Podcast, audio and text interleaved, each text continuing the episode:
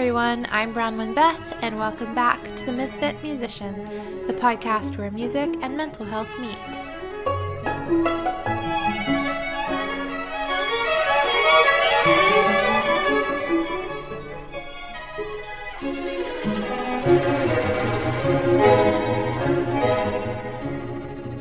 I made this announcement at the end of last episode but I realized that a lot of people might not make it to the end, so I just wanted to drop it in here.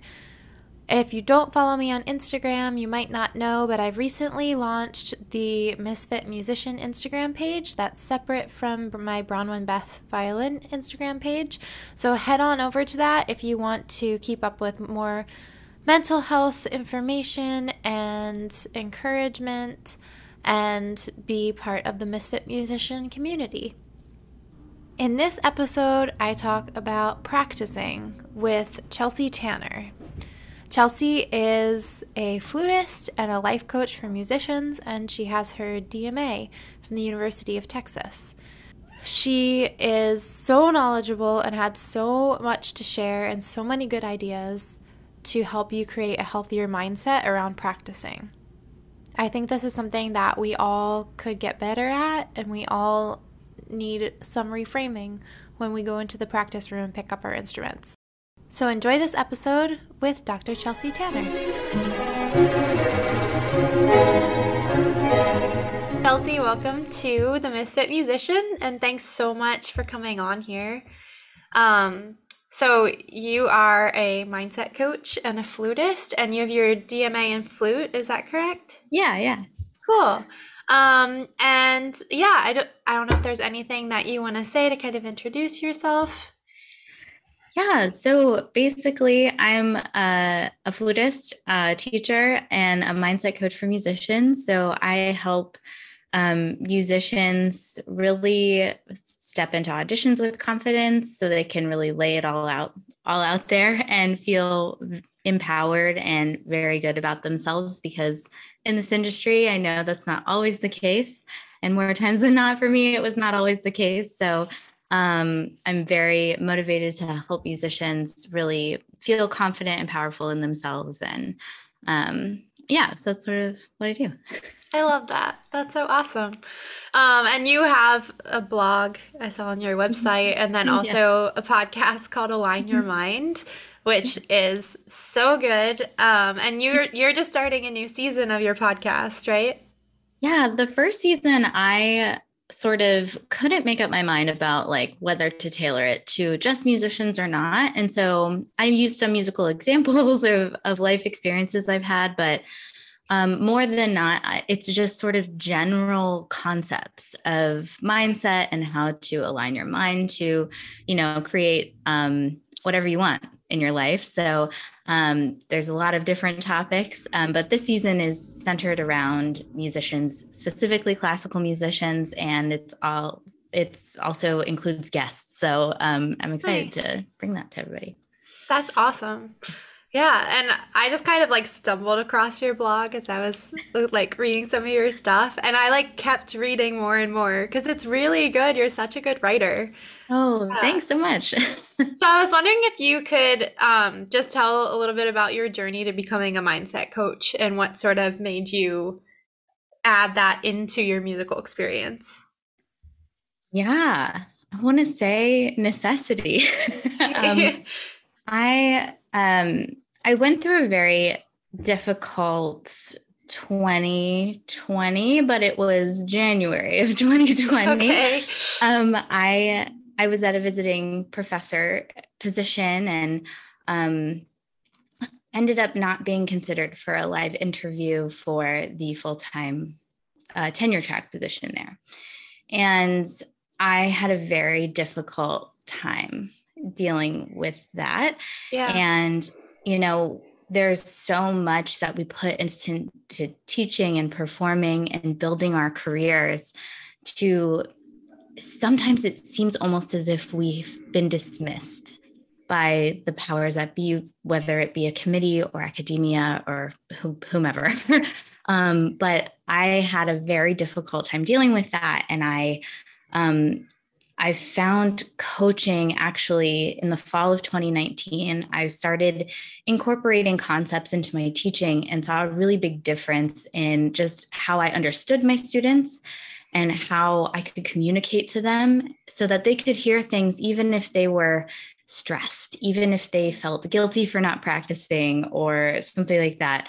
Um, and so I started incorporating that. And then I just went all in in my own life because then the pandemic hit, you know, and uh, it was a lot of um, just trying to, you know, deal with the human side of being a musician, which is not playing, it's living through the the harsh feedback through all of the rejections through picking yourself up and trying again and all of that stuff. So I got into it um, and just fell in love because it was so tangible, it was actionable, and it was it was not elusive. I actually felt like I was making mental progress. So, um, and I I really believe that I have come a long way. it's, it's like totally transformed my entire life. So um, when I saw the potential and the power of it all, um, I was like, this is something every musician needs. Like I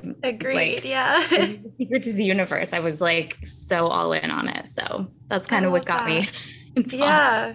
That word you used um, when you were talking about um, not getting that position dismissed I feel like that's so relatable to so many people, even outside of the music field. Um, but I think it's awesome that you turned it into something that's helping so many people.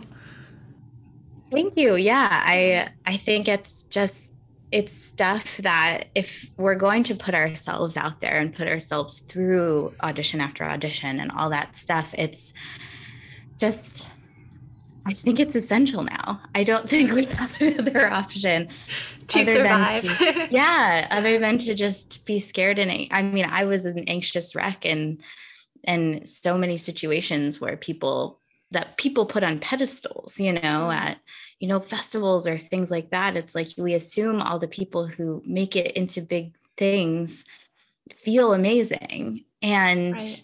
most of the time that's not true, you know, and so we hit that and we're like, oh my gosh, what I don't feel incredible all the time. Like what's happened? Yeah.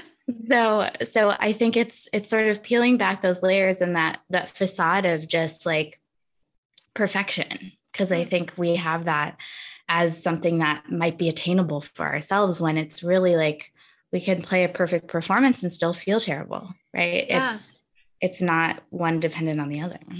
Exactly. Wow. So today we're talking about practicing, which I think I definitely am really interested in hearing what you've learned about that and what you have to share. Um, and I feel like it's something that people struggle with a lot because it's how we spend a lot of our time.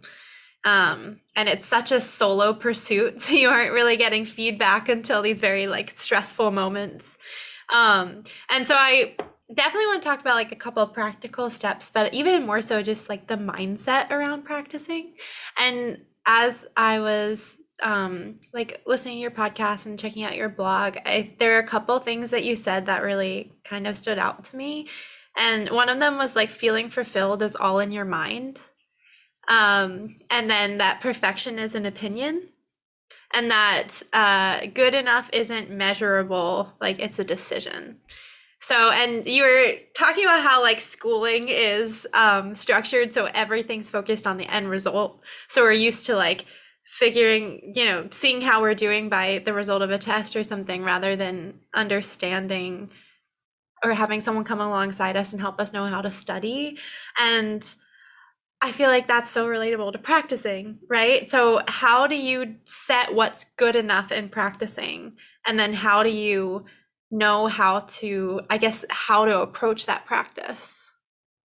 Okay, that's such a great question. So, when I say good enough is a decision, mm-hmm. that's totally true, right? Like, I can decide whether something is good enough. Like, I have a coffee mug here. I think it's good enough. Maybe someone else wouldn't buy this, but I think it's good enough, right? Like, that's how subjective good enough is right? Like that is literally it. So I operate under the assumption that I'm always good enough. Like there's no question. There is no like questioning, like, is it going to be okay? Is it, it's all just always. And that's not something that many people can just switch to usually, right? It's like if, and I, when I really discovered this work and I was, I was like reading a book that like really changed so many things, but they said so many people have this idea that they're not good enough, like as a person. And I said it out loud to myself. I immediately started crying. I was like, I believe this. I don't know what it I don't there must be something experienced. It must be something that happened for whatever reason. That's my belief right now. And I know so many people go through that, whether it's what they're playing, whether it's not what they're playing as them as a person. But if we're talking about playing, it's like, okay, well, I need to first accept my own playing. Right? Like I I think that that's a journey to take yeah. where it's like when we think that we're not good enough, a lot of times we use that as motivation to practice.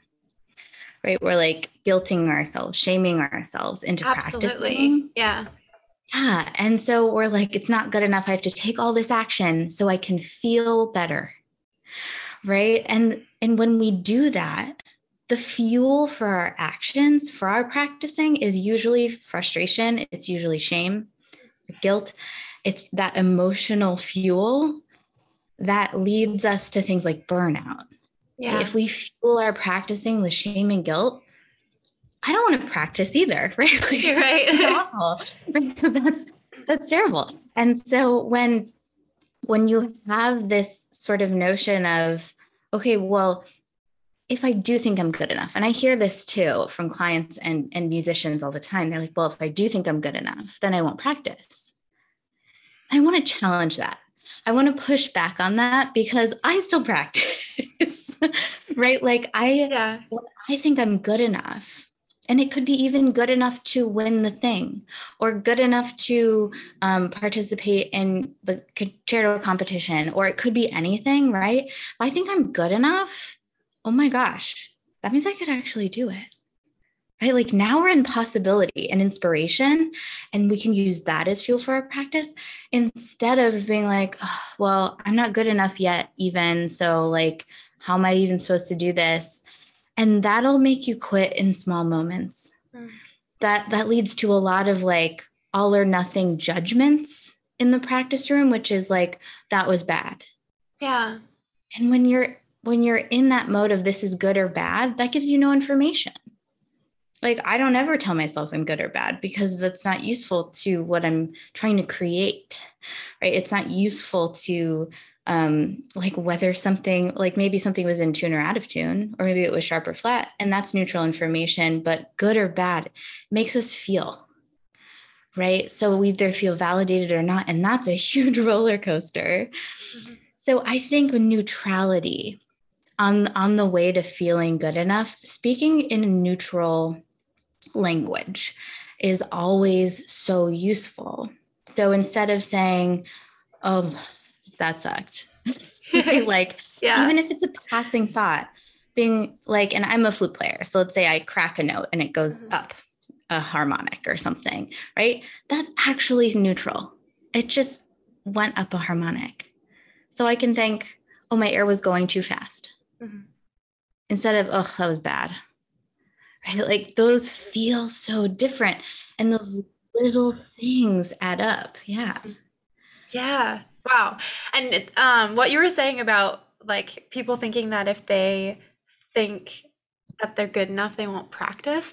I was actually, that was something that I was curious about because I, as I've worked more on having a healthy mindset, like I do practice a lot less because my practicing before was always fueled from this like obsessive need to be working towards something. Um, and it's not that I care about it less, although in some ways I kind of do. Um, but I it's just been interesting because I have lost a little bit of my motivation. Um, and I'm I feel like there's probably something else going on there. Um, but I but I also haven't cared as much that I've lost some of my motivation because it's not as it doesn't feel life or death. Like it doesn't feel like it's making a judgment about who I am. Totally. Right? When we're obsessed with how like if we're making our actions and our resume like mean something about us as humans, we are scared. We're like in such a scarcity mindset. And I think this is what happens throughout actually most of the industry, right? Like honestly, like I I think that I I am really going against the grain by telling people they're good enough. Like I don't think that the system is set up for all of us to believe in ourselves, to be honest. And so so when we do say like, "Oh my gosh, I I'm talking to myself with love and compassion in the practice room. I'm supporting myself in the practice room." Like that can only come from like accepting where you are at any moment. Hmm. And also to do that, we need to let go of all like the garbage thoughts about about like, oh, I'll be valid when I get X, Y, and Z, when I win a job, when I mm. um, become a professor, when I get the DMA or whatever it is, right? It's like, okay, like let's achieve more because then I'll feel better and I'll have more experience. And everyone says experience equals confidence and all that stuff. And it's like, well, if you're always operating under the assumption that um, you're not good enough, right? Yeah. You can change your circumstances. You could get the DMA, you could get the job, your, but your thoughts are practiced, mm. right? Your thought habits are practiced. So, whatever action you get or like whatever you do is not necessarily going to change your thoughts hmm. because those are just habitual after yeah. a while. Yeah. That makes sense. It, I'm thinking of like if someone's uh, suffered trauma and they're just like, well, I'm, I'm just going to move. I'll move somewhere new. Everything that you have with you in that moment is going to move with you it sounds kind of like the same thing where what you're how you see yourself is going you're going to see yourself the same way even in a better position. Better in quotes. Yeah. Right? yeah. Yeah. because it's not our circumstances or our job titles that create our emotions it's our thoughts about them. Right? So and it's our thoughts about us yeah. Right. And we are our constant. So that's why I always say, like, you don't need to get more things to build confidence. Like, you can do that on your own. like, you yeah. can do that without having this, um, this like okay what's the next rung on the ladder what are we doing now okay didn't get this competition what are we doing now and i used to i used to do that all the time i would be like cut from a competition and be like okay what's the rep for next year hmm. what are we doing? Right. Like wow. without like without taking a breath or even saying like because because I didn't see another way to feel valid.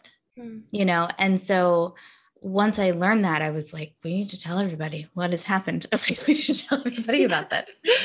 So yeah. What does that look like to build confidence in the practice room?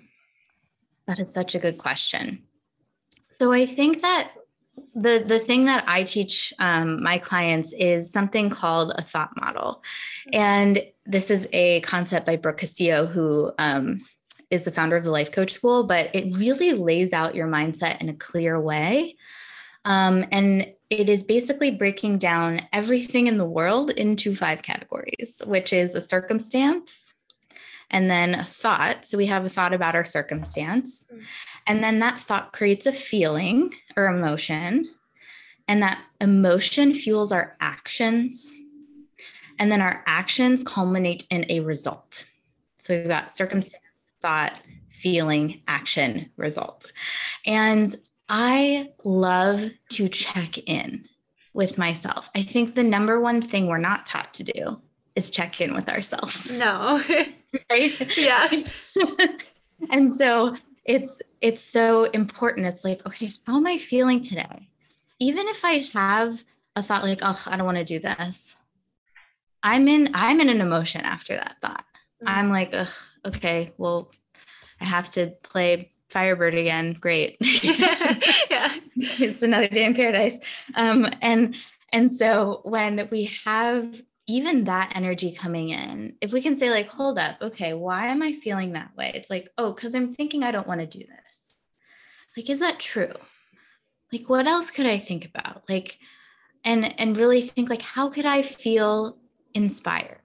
How could I feel curious? How could I maybe switch shift my emotion 5%, right? Like for how I'm feeling and maybe think a little bit differently going into the session mm. so that, you know, maybe my goal isn't like to achieve a passage, but maybe today I'm going to speak to myself in neutral language. Like that's going to be my focus. Mm-hmm. And then with that, I think it's, I think that's really helpful because when we get to a neutral baseline, right? Like we get to a self talk where we're not tearing ourselves down, we're just stating facts, mm. right? Or we're just saying, like, huh, this isn't exactly what I want to hear. What if I change this? What would happen then?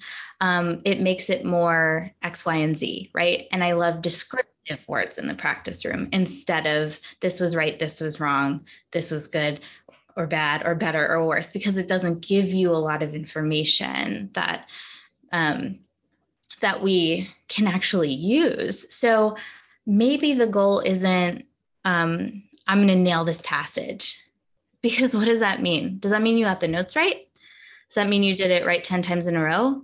What does it mean to do it right? Was your sound consistent on every note?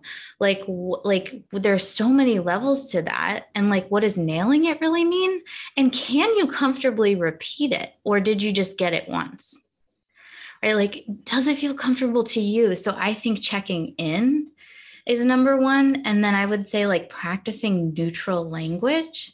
So eventually that can create some space to then become positive right? Because when we when we skip from negative to positive you just dig your heels in right? If someone you know it's sort of like after a performance that you thought went really di- terribly and someone yeah. comes up to you and they're like that was so good. Oh my gosh amazing. And you're like were you there? Like that did not go well right and so so it's I think it's sort of like that. Like even compliments we don't believe because we have the last say.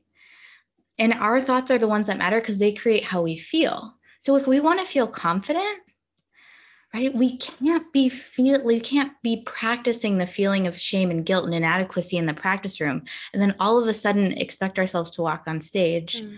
And feel amazing because it's just not how it works. Yeah. Our and musicians get that because practicing is so integral. So practicing thoughts and emotions are exactly the same. Yeah. Wow. I feel like it allows thinking about it that way allows for like a curiosity too that makes you that anytime you're like cultivating curiosity, I feel like it bleeds into other areas. So if you're doing it with your thoughts, you're going to be more curious about your music and like, can I make this sound different or can I create a prettier tone? And and that automatically is more positive than just being like, oh, that was bad. yeah. Yeah. And I think really developing language for yourself to mm-hmm. say, like, okay, how do I actually want to have this phrase sound? Like, what descriptor? like, yeah. what is like, what is it that I am creating? And that not only helps you um, practice more effectively, I think, but also create something you really like intentionally, right? because I think we get into this mode where we're just like scared to miss a note. We're just like scared to do anything wrong. Yeah. And like I feel like in my body I feel that. Like I, I remember it's like fight or flight. It's like oh like, like let's just hold on and pray right like at, at a certain point sometimes in extreme cases but like I there's such a fear of like doing things wrong that we never focus on like what do I want to sound like? Hmm. like do i actually really like the way i'm sounding do i really love the way i play and why right like having those things really helps create confidence because you're going to be so much more willing to share and perform when you love how you sound mm. right like that's something that I think is sort of glossed over a little bit, where it's like, where like, okay, you have to play in time and in tune with a beautiful sound on every note. And it's like, okay, well, let's then just like put on our blinders and like, and if I'm not doing that, then I'm wrong. And it's like, well, there's much more nuance than that, right? Like, let's create a little space. yeah. Yeah. I love that. So if something goes wrong, um, you said that failure is your biggest asset. And I was hoping you could talk more about that because like how is something going wrong? How can we actually turn into turn it into looking at it like it's the best case scenario? Oh, yeah. So there's a lot of like levels to quote unquote failure, right? And that that word is defined I'm pretty sure by Google, meaning um, you don't reach your expectations, right? Like you expect to play something in the practice room, you played a wrong note. You played a note that didn't match one on the page, something like that. That's sort of like a, that's like the smallest um, version, right? And that can actually extend to like you get cut in the first round of an audition, you get cut in the finals, you don't get tenure, you, you know, like there's macro levels of that as well, which, you know, we have a bunch of different thoughts about. But I think really seeing failure, quote unquote, as something um, that can work for us instead of against us um, if something doesn't go right, we always assume that that's a bad thing. And and we assume that if we're not playing it perfectly the first time, somehow that that's that's unacceptable and it shouldn't take this long. And then we get really frustrated. Um, so the thoughts that we think about these um, circumstances, right, which is just that you didn't play a note that matched the page. And so um, those are neutral. And I think it's really interesting to observe then how we respond to it. So sometimes we think, I should be able to do this by now. Like, I spent a half hour on this yesterday. What the heck? Yeah. You know, like all that stuff. That makes us feel frustrated. But really being able to practice saying, oh, I wonder why that happened. Or yeah. I wonder how I could do this differently. Or I wonder if I practiced it differently, if it would have an impact. Let me just try that. Or creating curiosity, like you said, mm-hmm. instead of tearing ourselves down. But we can only do that if we play wrong notes right? Like we can only treat ourselves with compassion in the face of adversity if we have the adversity or failure, right? Like we we need it. It's integral to practicing that skill of what I call like having your own back, right? So that means let's say something bigger, like you get cut, maybe you get cut off in an audition, mm-hmm. right? Afterward, how do you treat yourself? Right? Like do you treat yourself like you did so well. I'm so proud of you. You know what? Like them cutting you off doesn't have to mean anything about you as a person or a musician or a player. Like, are you treating yourself with compassion or are you saying, this is terrible. I hate auditions. I don't deserve to be doing this. Like, who did I think I was? Like, there's so many different um like types of reactions we can have, right? Yeah but really saying like oh like i know you're disappointed. Because if you think you're ever going to go to an audition and not be disappointed like don't go. Yeah. yeah. you know it's like it's expected right? So when we can expect to feel disappointment and then be able to then practice having our own back caring for ourselves soothing ourselves through that disappointment feeling it allowing it and releasing it and like going back to like okay like I'm always good enough. Mm. They didn't choose me. That's fine. It's okay. It's going to be okay. In the act of practicing all of that, you are going to get so good at failure. Yeah. Right? Like you're gonna you're gonna be but like your willingness to feel the disappointment is huge, right? Because what we're afraid of is feeling negative emotions. We're not afraid of being rejected. We're afraid of feeling rejected right? Wow. Yeah. Yeah. and and so when we have this this fear it's like are we going to then reject ourselves after the committee does mm. i think so often we do and that's the part that hurts yeah you know wow that's all so good okay so um how do you know or like if you recognize that your motivation is coming from an unhealthy place or from negative self-talk what can you do to kind of foster that healthier motivation? Such a good question. Um, I think the first thing you can do is just observe your mind. Right? Like if you're feeling really terrible when you walk into a practice room, what are your thoughts? Just write them down. Like, and then look at them without judgment. Hold space for your own thoughts to be there without placing judgment on them, right? Because I think a lot of times we can say, we are like, oh, oh I can't believe I'm beating myself up again. We're like beating ourselves up for beating ourselves up. Like, yeah. so we're just like laying, layering on the shame and guilt. And mm-hmm. we don't have to do that. So I would say, like, baseline, like, if you're not feeling it, totally normal to not feel like you want to practice. Right. But then say, like, okay, what's going on? Like, why are you feeling this way? You know, ask yourself questions like, hmm. well, I'm feeling this way because I don't think I'm going to be ready in time.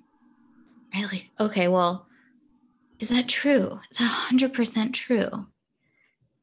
Like, if you believe that, then you're going to feel discouraged and you're probably going to avoid practicing because you don't want to feel discouraged. And then you're going to prove yourself right. Right. Right. You know, and so, so when we get to think about that, I say, like, you know, become aware of your thoughts, get really curious about your own mind without judgment.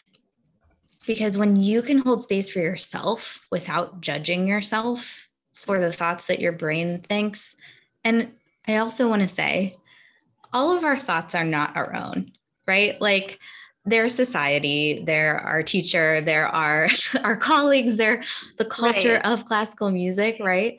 Um, our brain is just spitting them out in our own voice in our head mm-hmm. right so we're not choosing we're not t- choosing every thought we have we have 60,000 of them a day so having some compassion that like your brain is is an organ that functions in your body that's trying to keep you alive right? yeah. and so we don't need to make our thoughts mean much more than that they're sentences in our mind hmm right? So, really just looking at that and being like, okay, is that true? How do I react when I think that, you know, who would I be without thinking this right now? Right? Like, yeah. what would happen if I just couldn't think that thought right now? How would I feel? You know, and really going through that and thinking, okay, well, all thoughts are optional. Right? Like, and I love that concept too, because all thoughts are optional. Amazing like I don't have to believe all of my thoughts. It's totally yeah. optional. And and so when we question, we get curious, we can sort of say like, "Oh, I see that this thought's creating a result that I don't love." Like, okay, I'm aware of that now. And I can choose not to believe this thought. Yeah. You can think thoughts intentionally also that that you do believe align with the results that you want.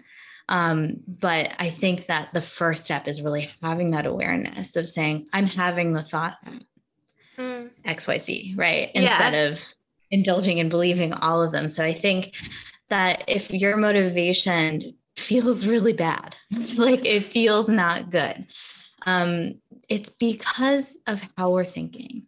It could also be a thought habit. It might take some digging and some questioning to like get to a sentence because hmm. sometimes we just react right yeah. like when we're we go into a practice room we just feel anxious or we go into a lesson we just start feeling anxious right? Yeah. and so so questioning like okay like i wonder why that is. What do i think is going to go wrong? What am i afraid of right? Like mm-hmm. just having compassion sitting down with yourself and and answering those things because if you're not aware of why you're feeling certain ways yeah. it can be very hard to um, to change or to um, yeah to kind of I don't want to say fix, but to transition to maybe a neutral or positively motivated practice session. Hmm. I love um, meditation and mindfulness just for that reason, where it gives you like enough space from your thoughts that you realize that you aren't your thoughts. Like your thoughts are things that are kind of coming into your brain and they can go right back out if you don't latch onto them. Um, yeah, so that's really helpful to like think about practicing in that same way. I love that. Yeah. Yeah, I love the detachment from our own brain thing. Mm-hmm. Like I know I'm not my thoughts. I know I'm not my mind. Right. My mind is my brain and my brain's an organ like my stomach or my liver. Like I don't I don't identify with them. So yeah. Yeah. How do you feel about having a practice journal or like a practice plan? Because I feel like there's ways to use a practice journal to help with some of the things that you're talking about. There's also mm-hmm. ways to use it that can be really detrimental. Um, so yeah, I was just wondering if you could talk a little bit about that. Yeah, I think I think uh, if you're and I've I have probably six full Moleskine journals of practice notes over the years, but I think there's so many different ways you can use it, right? I think it's different for everyone also. I used to, I literally have a journal full of tally marks because I thought that was what I was supposed to do. I thought I was supposed to do it perfect 10 times and then I had it, mm. never checking in with myself. That competition didn't go well. Oh, like, I yeah. never once asked myself, do I feel comfortable? Hmm. Do I feel confident doing this? And so I think practice journals and external like metric check checking the boxes and all of the quantifiable things like 10,000 hours or whatever it is, yeah. right? Like I think a journal can sometimes embody those things mm. and make it so that we don't have to ask ourselves how we're doing or how comfortable we, we're feeling or whatever it is. Yeah. But a journal can be amazing too, right? It can show you can be like, oh my gosh, I learned this thing when I was practicing and I need to write it down because I'm so excited about it. That's usually how I use it. Or you could, and sometimes, and I do thought models in my practice journal because sometimes I feel very frustrated. Yeah. I literally write down, there's no way I can freaking do this in all caps. it gets a little messy, but there's no way I can do this. And then I, then I step back right? Like you said. And I'm like, oh, is that the one I want to go with? I can't do this. Yeah. I thought I want right. to go with. No. Okay. So maybe then I like, like, okay, that's out of my brain, but it was in my brain enough so that I was believing it enough so that I was having an emotional reaction and I did, I wrote it down. So then having compassion for myself, being like, okay, my brain is really doing this. I think it's a great tool in order to create space for yourself. Hmm. I also I I think we can get a little perfectionisty with journals. um, yeah. Like being like, I have to do it every day. And if I don't do it every day, then like it won't look pretty or it won't like I have to use the same pen or like if I don't have the pen, then I can't write in the it's like crazy how our brains get. Like I used to be that yeah. way, but I um I think that the less perfect your journal looks, maybe the more effective it is. Okay. Yeah. In my opinion. Yeah. Um, but but that's just me. And um, and I think that, you know, we can we can use it for so many things, but like really ask yourself, like, why? Like, why are you using a practice journal? Mm. Is it to keep track of what you did? Then that i mean that's great that's a tool for like okay i want to prioritize this or this but i also think making a practice plan even for a whole week is like oh well i reevaluate every day maybe even every practice session because i'm different right? yeah like yeah. reprioritizing what excerpts i need to practice or like okay this actually feels really solid so i don't think i need to do that on Thursday now, right? Or something. yeah, yeah. I think it just depends on um, how you're using it and what you're getting out of it. And if it's to have a practice journal, like maybe you don't need it. yeah. Nice. I feel like, yeah, if you're using it to check in with yourself. Um, like if you go into the to practice and you're feeling really tired, um, then maybe that can like inform your practice, like you were saying, and then you just change what you're deciding to do for things that that work for you when you're feeling tired. So it's not that you don't want to practice, you're just really tired. So maybe not do like a super fast passage passage or something. Yeah. I think that's so important too. Like like you said to have to check in, but that also can inform how you practice, right? Like if I'm super tired and my brain feels foggy, maybe it's long tones. Maybe that's what I do first. Yeah. Or maybe I do that fast passage super slow. I just like pamper myself with time and ease and yeah. like treat myself really gently. And um and I this is something my my mom's actually a violinist and she's been in okay. orchestra for ever and she said she's like I just pamper myself with slow tempos. And I was I like I was like why don't we ever think of just like pampering ourselves? Yeah. In the practice room. Mm-hmm. Not it, like we're wearing slippers and drinking tea, but like but like literally like pampering our brain with like we're not overloading it. We're not over stressing. We're just like being gentle and kind and we know we're going to get there. Yeah. Right? Like I think that's that on the other side of practicing is also building this belief and certainty that you're going to get it. Yeah. And I think about that also in my students a lot. Like there's never a student I encounter that's like gonna learn the C scale, right? And they're and I'm like, I don't know. yeah. I don't know if they're gonna get it ever. It's like, of course they're gonna get it. It's just yeah. a matter of time. Mm-hmm. Right. It's like I have a hundred percent belief in my students, but we don't always have that same belief in ourselves in the practice room. A lot yeah. of times we operate under the assumption like I don't get I don't have it now, so I don't know if I'm going to get it. And when we're in that energy, it's really different than it's like then being really certain like, oh, I'm going to get this. And so I can take my time. It'll probably take less time if you right this energy, right? Yeah. Which is the most ironic thing, but it's it's like, oh, if I'm certain I'm going to get this and it just takes as long as it takes and I've got this, like oh then then all like the crazy mind spirals kind of like lessen and you can kind of help yourself through your practice session instead of kind of treating yourself like a like a bad like treating yourself as if a bad boss would treat an employee right? Like it's, right. it's part of that dynamic. Yeah Oh my gosh, that's so good. This just like talking about this makes me excited to go practice. Because then you're like, oh, I can be kind to myself and like have a practice session that I really enjoy and I feel productive in. Like that's so valuable.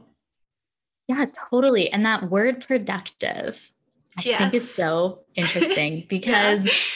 like, right, like, what does that actually mean?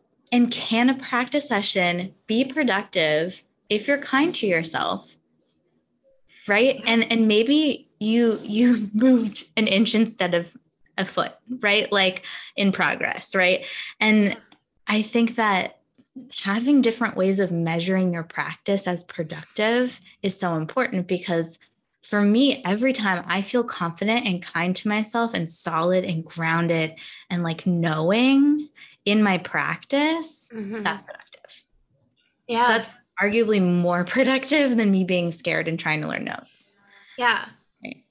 Yeah. I, I have often felt so disorganized in the practice room.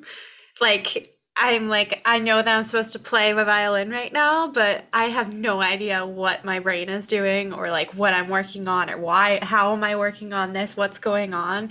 And so everything that you just said, I feel like if you approach it with a little bit more of that thoughtfulness, that disorganization will just kind of like fix itself. Because I've I've tried journals, I've tried different things to like organize my practice, but I think it's really just that I need to organize my mind a little bit more.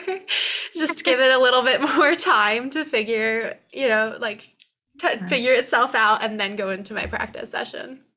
Yeah, and I think another thing about it when we talk about practicing, it's like what are we practicing for? Like, what is actually going to transfer to the performance, mm. right? Like I'm practicing for for myself now. I didn't used to. I used to practice for it being good enough. Yeah. right. Which just right? But now I'm like, okay, when I'm on stage in a month, I want to feel comfortable. Mm. You know, like so right now I'm practicing for my own comfort. I'm practicing so like I know my body knows this. I know my subconscious knows this. And so how can I practice in a way that f- facilitates them learning it? Hmm. Right? So like I think about that in like the inner game of tennis. I don't know if you've read that book. No. Um it's really good. It sort of splits our brain into the conscious and subconscious hmm. and our body. So our conscious and our subconscious are two different um, sort of things. And right. our body and our subconscious work together to play our instrument. And that's evident because we can totally zone out and like play a whole piece. Yeah. and sometimes we even think that that's more effective in performance because we're not, our conscious mind isn't like going a, a million miles an hour. Yeah. So I always think like I know my body and my subconscious are ultimately what is going to make this performance work because they they're the ones that play my instrument. I don't read every single note with my conscious brain. Yeah. So how can I facilitate that for myself mm-hmm. so that and how can I feel confident in the process so that that feeling of confidence isn't just um like manufactured on the day but it's it's practiced and internal yeah and automatic yeah. so yeah nice yeah. so um, one question that's more about like uh practical isn't the right word because these are all very practical, but like maybe more physical strategies, I guess, mm-hmm. less mental. Um, you had I read like an analogy you had about um like practicing being like a carpenter trying to like build a table or something. Yeah. Um and yeah to having the idea of having tools in the practice room and thinking about it in that very like physical way of like if this is wonky what tool would i need to kind of like fix that table leg or something and i was wondering if you could just talk a little bit about that yeah so i think that was i wrote a blog post i think it might be my favorite blog post i ever wrote okay. which is called building versus fixing mm. Right. So I think a lot of times we have this expectation that we have we we like should be able to do it. And anything that goes wrong we just have to fix it. Right? Like there's this this weird expectation among musicians that we should already be able to do stuff. And and it's just it's bananas when we think about it right? Like it's it's crazy. It's like okay well the table's not already built. Like you have to put all the pieces together. You have to literally craft it right? You have to use a ruler to measure the table or else it's going to be weird, right? Like, yeah. and that's our metronome, mm. right? Like, that's like those are practice tools. It's like chunking, it's slowing things down, it's playing it in rhythms. It's like everything we already know that's in like every like i don't know yeah. i think about like flute magazines right like it's in uh-huh. every practice technique you'd ever want you can google and like you can use those tools to then like craft, let's say, a phrase, right? Where it's like, okay, I want my sound to be more resonant here. Like, how do I do that? Maybe, oh, I remember someone saying something about opening my mouth more. Let me try that. Let's see, yeah. do I like it? Okay, yeah, I'm gonna keep that. Um, you know, like if we have, I would say when we have different aspects like vibrato, sound, technique, like all of those things, I would view as sort of like the materials in which we craft our phrase, right? Yeah. Like the higher quality would you use, the more I don't know, it's it's sort of like um a teacher used to say like you want your sound to be like a Gucci handbag, not like a Walmart handbag, right? Like yeah. Matter, the stitching matters, like mm-hmm all of that matters and it's like is it handcrafted or is it made in a fa- you know it's like how do you want all of these elements to come together mm. um, and i think so much of the time we think that like oh well if i have those things then i should already be able to play everything it's like no, like, how can you use those things creatively to create a phrase that you really love? Because ultimately, that's what matters. Because if you play something like you really love it, people notice, you know? And I'm sure we've all experienced that when people are like, wow, you seem to really love this piece. Yeah. Yeah. I'll, you know, but you could do that for every piece if, if you, and the more you invest in it, the more you think about it, the more you um, really try to create something that you like, the more willing someone else is to see it, right? Like the, mm-hmm. the more likely it is that someone else will like be like, oh my gosh, it's really high quality. That's amazing, right? yeah. yeah. Yeah. And then you're also because so much of your music practice is just you with yourself, if you can love what you're doing and love how you sound, you're going to enjoy it so much more. And then whatever happens on stage is like a little bit less catastrophic because you're already in a place where you're loving what you're doing. And that's the most important thing. Well, yeah. And on the stage, if your focus in the practice room is like notes and rhythms and like fixing whatever's wrong, mm-hmm. that energy follows you on the stage. There's no like all of a sudden I'm going to be an artist and like walk on stage and pretend, you know, it's like there is, it's not like that. It's like, it is definitely the opposite, which is, oh, the the core of the work that I did was creative, was artistic, was crafting this thing that I love. And then my intention isn't to get the notes right on the stage, yeah. it's to do the thing. It's to actually convey this phrase in the way I think it should go. It's to like actually have a message. And that is through playing all the right notes, right? Like I think it's hilarious when people are like, why well, just need to get the notes? It's like, yeah, duh. Like, but that's right. not the point. yeah. yeah. Yeah. Wow. Yeah. Well, this has been so amazing. Thanks for oh. sharing oh. everything that you've learned. Of you course. Thank you for having this amazing platform for musicians. I think it's so important. Thank you. and yeah, you do uh, group coaching, I think, and then also one on one.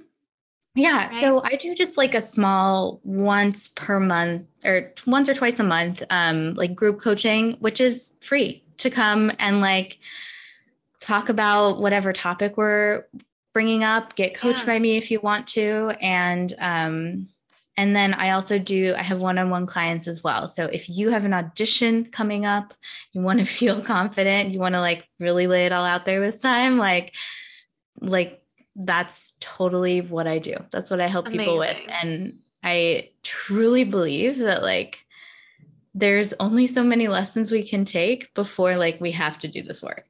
yes. Agreed. Yeah. yeah. So if people want to take advantage of that, where can they find you?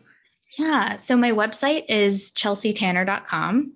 Uh, there you can see all the things. You can fill out a contact form, um, sign up for a consultation if you're interested in one on one coaching. Um, my Instagram is sort of like the hub of all the information for other things. Um, you can sign up for group coaching, the link in the bio there, but it's at underscore Chelsea Tanner. So um, that's my Instagram. And I think that's, yeah, that's where I post all the things. So it's a yeah. very happy space. yeah, I've been appreciating it. awesome. All right. Well, thank you so much. Thank you so much for having me.